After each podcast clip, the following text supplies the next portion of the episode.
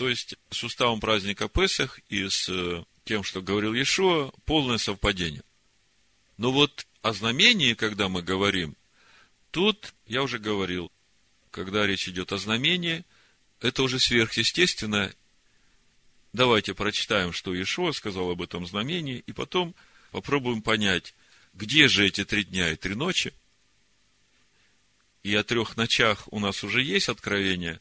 Я хотел сегодня еще дополнить это откровение тремя днями, чтобы вы увидели, что и это все исполнилось точь в точь. Значит, в Евангелии от Матвея, в 12 главе, 39-40 стих написано. Он сказал им в ответ, род лукавый и прелюбодейный ищет знамения. И знамение не дастся ему, кроме знамения Ионы пророка. Ибо как Иона был в чреве кита три дня и три ночи, так и Сын Человеческий будет в сердце земли три дня и три ночи. Сразу хочу подчеркнуть одну мысль. Иона в чреве кита был три дня и три ночи, он не был там мертвый. Потому что многих это сбивает и путает. Потом говорить о мертвом Машехе, как бы тут вообще запутаться можно. Поэтому я, говоря о знамении трех дней и трех ночей, сразу хочу подчеркнуть, чтобы это вас не путало, Иона в чреве кита три дня и три ночи был живой. И мы видим, что Ешо говорит, что это будет э, знамение от Бога. Вот еще раз прочитаю, смотрите. Буду читать Матвея 12 глава с 38 стиха. Тогда некоторые из книжников и фарисеев сказали, «Учитель, хотелось бы нам видеть от тебя знамение». Чего просят книжники и фарисеи? Сделай какое-нибудь сверхъестественное чудо, чтобы мы действительно поверили, что ты тот, за кого себя выдаешь. Ишуа сказал в ответ, род лукавый и прелюбодейный ищет знамения. И знамение не дастся ему, кроме знамения Ионы пророка. То есть, все-таки одно знамение дастся, и это будет знамение Ионы пророка. Ну, я вам вначале уже говорил, что значит знамение от Бога. Давайте удостоверимся, теперь прочитаем это в Писаниях. Чтобы вы увидели, что слово знамение – оно действительно подразумевает чудо от Бога. Это четвертая книга царств, 20 глава, с 8 по 11 стих прочитаю. Смотрите. «И сказал Езекия Исаия, какое знамение, что Господь исцелит меня, и что пойду я на третий день в дом Господень. И сказал Исаия, вот тебе знамение от Господа. Что исполнит Господь слово, которое Он изрек? Вперед ли пройти тени на десять ступеней? Или воротиться назад на десять ступеней? И сказал Языке, легко тени продвинуться вперед на десять ступеней. Но это естественный ход событий. Нет. Пусть воротится тень назад на десять ступеней. И возвал Исаия пророк Господу, и возвратил тень назад на ступенях, где она спускалась по ступеням Ахазовым на десять ступеней. Это чудо. И это чудо – суть знамения от Бога, что Езекия на третий день пойдет в Дом Господень. Книжники и фарисеи к Иешуа приступают, тоже говорят, покажи нам знамение. А Ишуа говорит, только одно знамение будет. Как Иона был в чреве кита три дня и три ночи, так и Сын Человеческий будет в сердце земли три дня и три ночи. Значит, э, ну, что мы до этого момента знаем? Мы знаем то, что Иешуа был распят 14 числа днем в 12 часов. Ну, я буду говорить по нашему времени, чтобы вам легче было. Ну, или в 9 часов по иудейскому времени. И потом зашло солнце, три часа была ночь, и потом еще три часа дня, и день был закончен. Так вот, э, ну, сначала разберемся с ночью, а потом уже и про день поговорим. Что, что нам здесь нужно еще знать, чтобы увидеть суть этого знамения? Как я уже говорил, сутки начинаются с вечера в священных писаниях. В ночи четыре стражи по три часа. Через 12 часов ночь заканчивается, и начинается день, который также состоит из четырех страж по три часа. И вот тут вот очень интересный момент.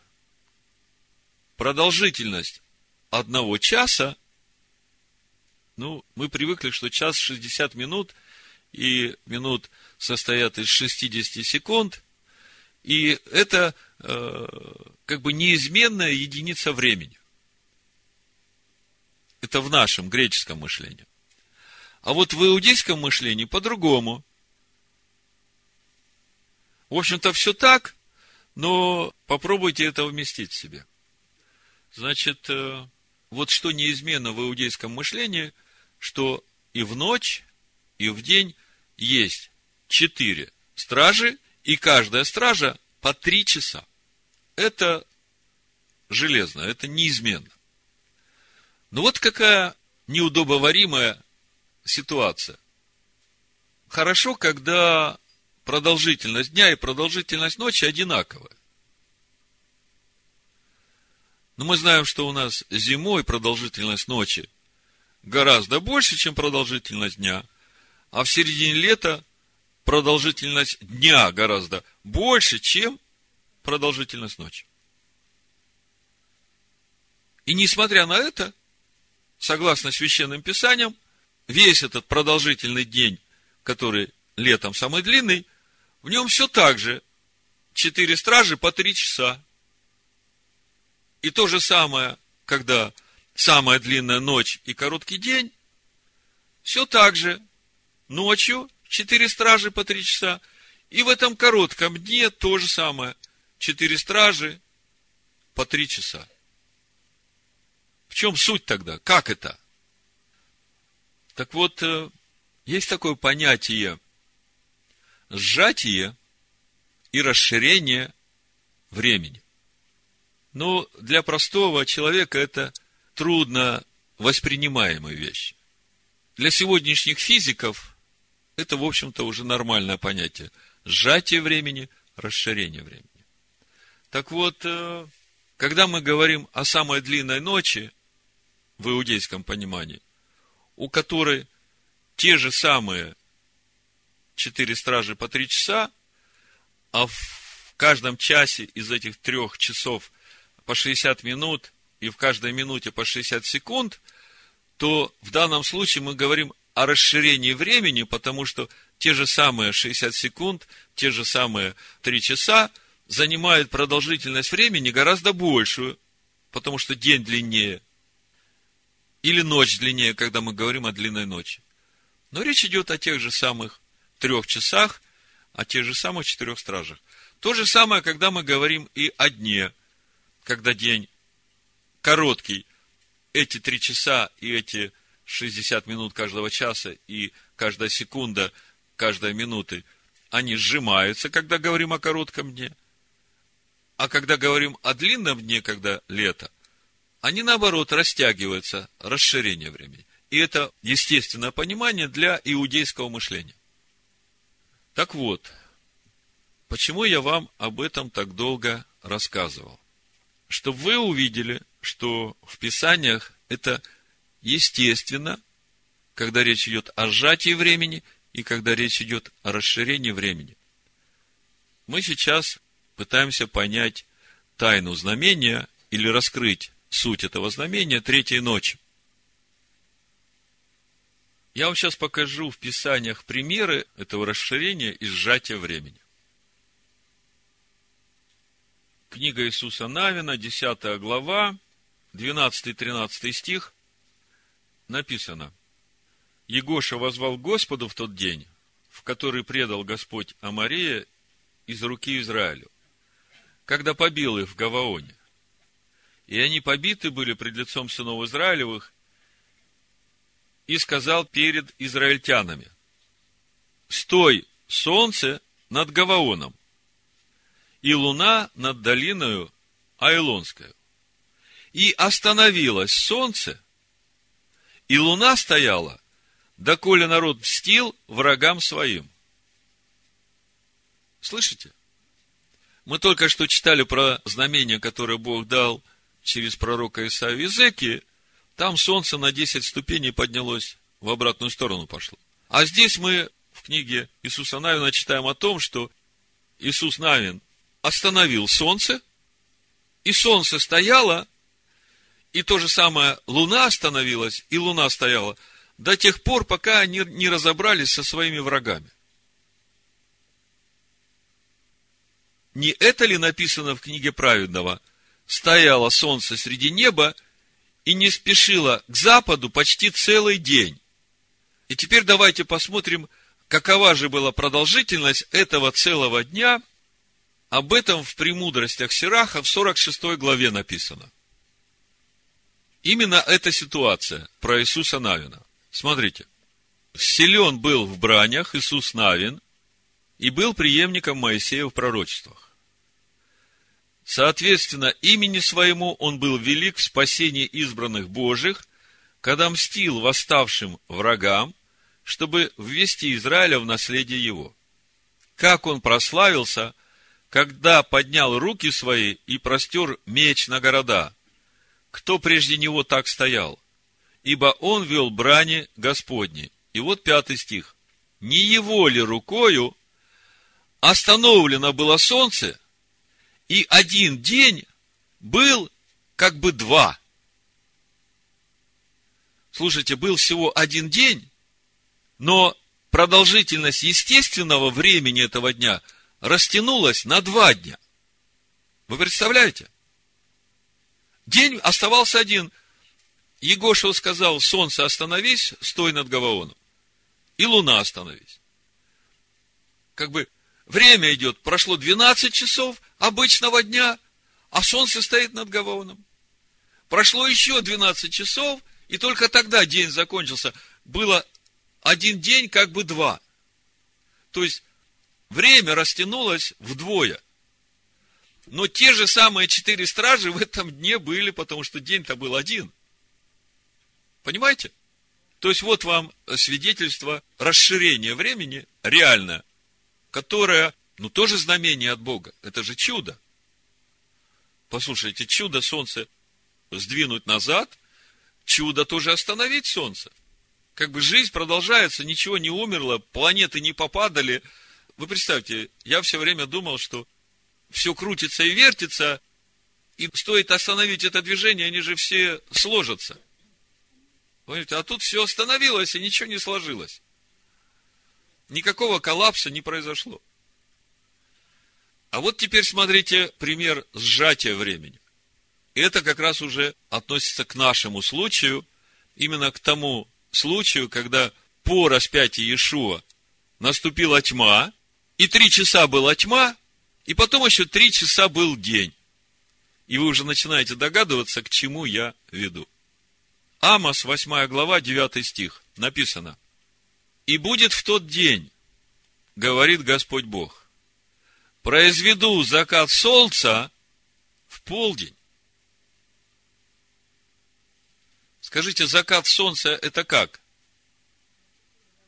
Это как солнце зашло, день кончился. И омрачу землю среди светлого дня. Слушайте, закачу солнце в полдень. В Евангелии от Луки, 23 глава, 44 стих, и дальше читаем. Было же около шестого часа дня, полдень, я вам говорил, да? И сделалась тьма по всей земле. что произошло? Бог закатил солнце. День кончился.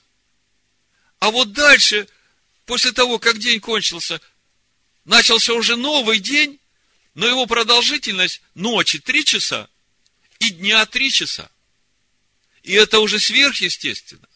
Для всех людей, живущих в этом мире, это казалось, что ну да, затмение солнца, но день-то кончился там, когда эти три часа тьмы и три часа дня прошли, и вот там уже закончился день. То есть для всех живущих это было понимание того, что это все еще продолжается 14 число первого месяца.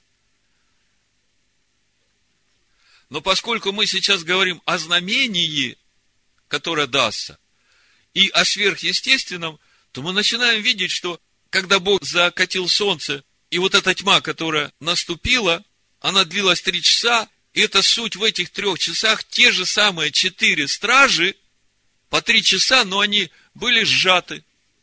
И еще три часа дня, это тоже день, в котором четыре стражи по три часа, но они также сжаты. И вот когда мы начинаем так понимать вот это сверхъестественное знамение, которое дал Бог, то тогда мы видим, как начинает сбываться – вот это знамение, о котором Иешуа сказал, знамение Ионы пророка. Смотрите, у нас не хватало одной ночи. Мы пока про ночь говорим. Поскольку 14 первого месяца Иешуа был распят, это была пятница, да? С пятницы на субботу одна ночь, а с субботы на воскресенье вторая ночь. И в воскресенье рано утром он воскрес. То есть, по обычному течению времени у нас только две ночи есть. А где взять третью ночь? Так вот она. В полдень солнце закатилось, и три часа была тьма. Это вот та ночь, которая не хватает. Она в сжатом виде. Знамение от Бога. Вот. Значит, с тремя ночами все понятно. В общем-то, до этого момента вы это все должны были знать, потому что это откровение мы получили уже лет э, семь назад, когда первый раз я вам об этом проповедовал. Но как-то подошел ко мне один брат и говорит, слушай, ты все хорошо говорил, но не увязочка получается. Как бы с тремя ночами все понятно, а где эти три дня, которые тоже являются частью знамения? Вот посмотри, он же умер в конце вот этой добавленной ночи, о которой ты говоришь. А там вообще, как бы начинаешь считать, ничего не получается. И действительно вопрос по делу. Так вот, когда мы говорим о трех днях, а Ишуа-то говорит, Сын человеческий будет в сердце земли три дня и три ночи, да? Ну, с ночами мы разобрались. Теперь с тремя днями. Если мы начинаем смотреть обычное течение времени, ну, у нас три дня никак не получается. А мы же говорим о знамении. Смотрите, что у нас получается. Сначала говорим о обычном течении времени. 14 в полдень распят. Ну, считаем эти еще полдня, пока мы о знамении не говорим. Ну, считаем 14 полдень, значит, до вечера полдня есть. Потом 15 целый день, а 16 рано утром на рассвете дня еще нет. То есть у нас всего полтора дня есть. Успеваете за мной, да? То есть у нас реально есть полтора дня, если говорить об обычном течении времени. Если мы теперь будем говорить о знамении, а Ишо ведь говорит о знамении, что в сердце земли Сын Человеческий будет три дня и три ночи, то тогда мы понимаем, что вот э, тот день, который короткий, которых три часа, который с 9 часов дня до 12 э, часов дня, ну, то есть, э, когда наступила тьма, три часа тьмы, и потом еще три часа дня, когда мы говорим о знамении, мы еще этот день уже начинаем считать, и все равно не получается. Потому что э, полтора плюс еще один, два с половиной дня. А где же взять еще полдня? ну как, как бы натяжечку, что ли, сделать какую-то? Да нет, все получается. Для того, чтобы увидеть, как это получается, я вам вначале не случайно подчеркнул, что Иона в чреве кита был живой. Все три дня и все три ночи. Так вот, тайна раскрывается очень просто. Я, когда начал молиться Господу, говорю, Господи, вопрос-то по существу, где этот третий день? И слышу ответ. Тебе бы надо было посмотреть, что значит быть в сердце земли. Я, недолго думая, открываю греческий текст, смотрю на слово «сердце», на греческом «кардия», и смотрю их значение. Ишо ведь говорит о духовных вещах. Значит, значение слова кардия на греческом. Первое – это физический орган. Ну, мы же говорим о духовном. Духовно. Источник всего в человеке. Мыслей, воли, желаний, чувств, страстей. Слышите? Ешо говорит, три дня и три ночи – это знамение, которое даст Бог, Сын человеческий будет находиться в сердце земли. Речь идет об человеческих страстях, мыслях, желаниях. И если мы начинаем смотреть, когда это началось, когда Иешуа попал в руки этих человеческих страстей – и начали его бить, плевать в него, всячески оскорблять. Это как раз началось на рассвете, когда его взяли в Гефсиманском саду, привели к Каиафе, там его начали оскорблять, потом повели в приторию, там его начали бить, плевать в него, издеваться над ним. Вот началось это время, когда Ишо уже попал вот в это сердце страстей человеческих. Я вам несколько мест Писания прочитаю сейчас, чтобы вы до конца увидели это. То есть, когда Иешуа говорит о знамении Ионы, он говорит, что ему три дня и три ночи нужно пробыть в сердце земли, как Иона был в чреве кита. Мы знаем, что Иона был живой в чреве кита, и мы должны понимать, что Машех Ешо должен быть живым все эти три дня и три ночи, и пройти через это сердце земли, через все эти страсти, человеческую ненависть, унижение, распятие, потом еще пойдет э, свидетельствовать в ад отступникам. Читаем. Лука 22 глава, 23 стих. Это как раз вот тот момент, когда Петр отрекается от Иешуа, Смотрите, 22 глава, в 62 стихе мы читаем, и вышед вон горько заплакал, это Петр вышел. А в 63-м, смотрите, люди, державшие Иешуа, ругались над ним и били его. И закрывшие его, ударяли его по лицу и спрашивали его, прореки, кто ударил тебя. Много иных хулений приносили против него, и как настал день, собрались старейшины народа и первосвященники и книжники, и ввели его в свой Синедрион. То есть, вот мы видим, наступает день, это 6 часов утра, и он уже погрузился в сердце земли, в страсти человеческой. А в это время, 18 главы э, Евангелия от Иоанна, в 19 стихе мы читаем, первосвященник спросил Иешуа об учениках его и об учении. Иешуа отвечал ему, я говорил явно миру, я всегда учил в синагоге и в храме, где всегда иудеи сходятся, и тайно не говорил ничего. Что спрашиваешь меня? Спроси слышавших, что я говорил им. Вот они знают, что я говорил. Когда он сказал это, один из служителей, стоявший близко, ударил Иешуа по щеке. Вот они, страсти человеческие, уже начали кипеть. И Иешуа через все это уже начинает проходить. А мы говорили, что нам полдня не хватает. И вот еще полдня с утра, 14 -го.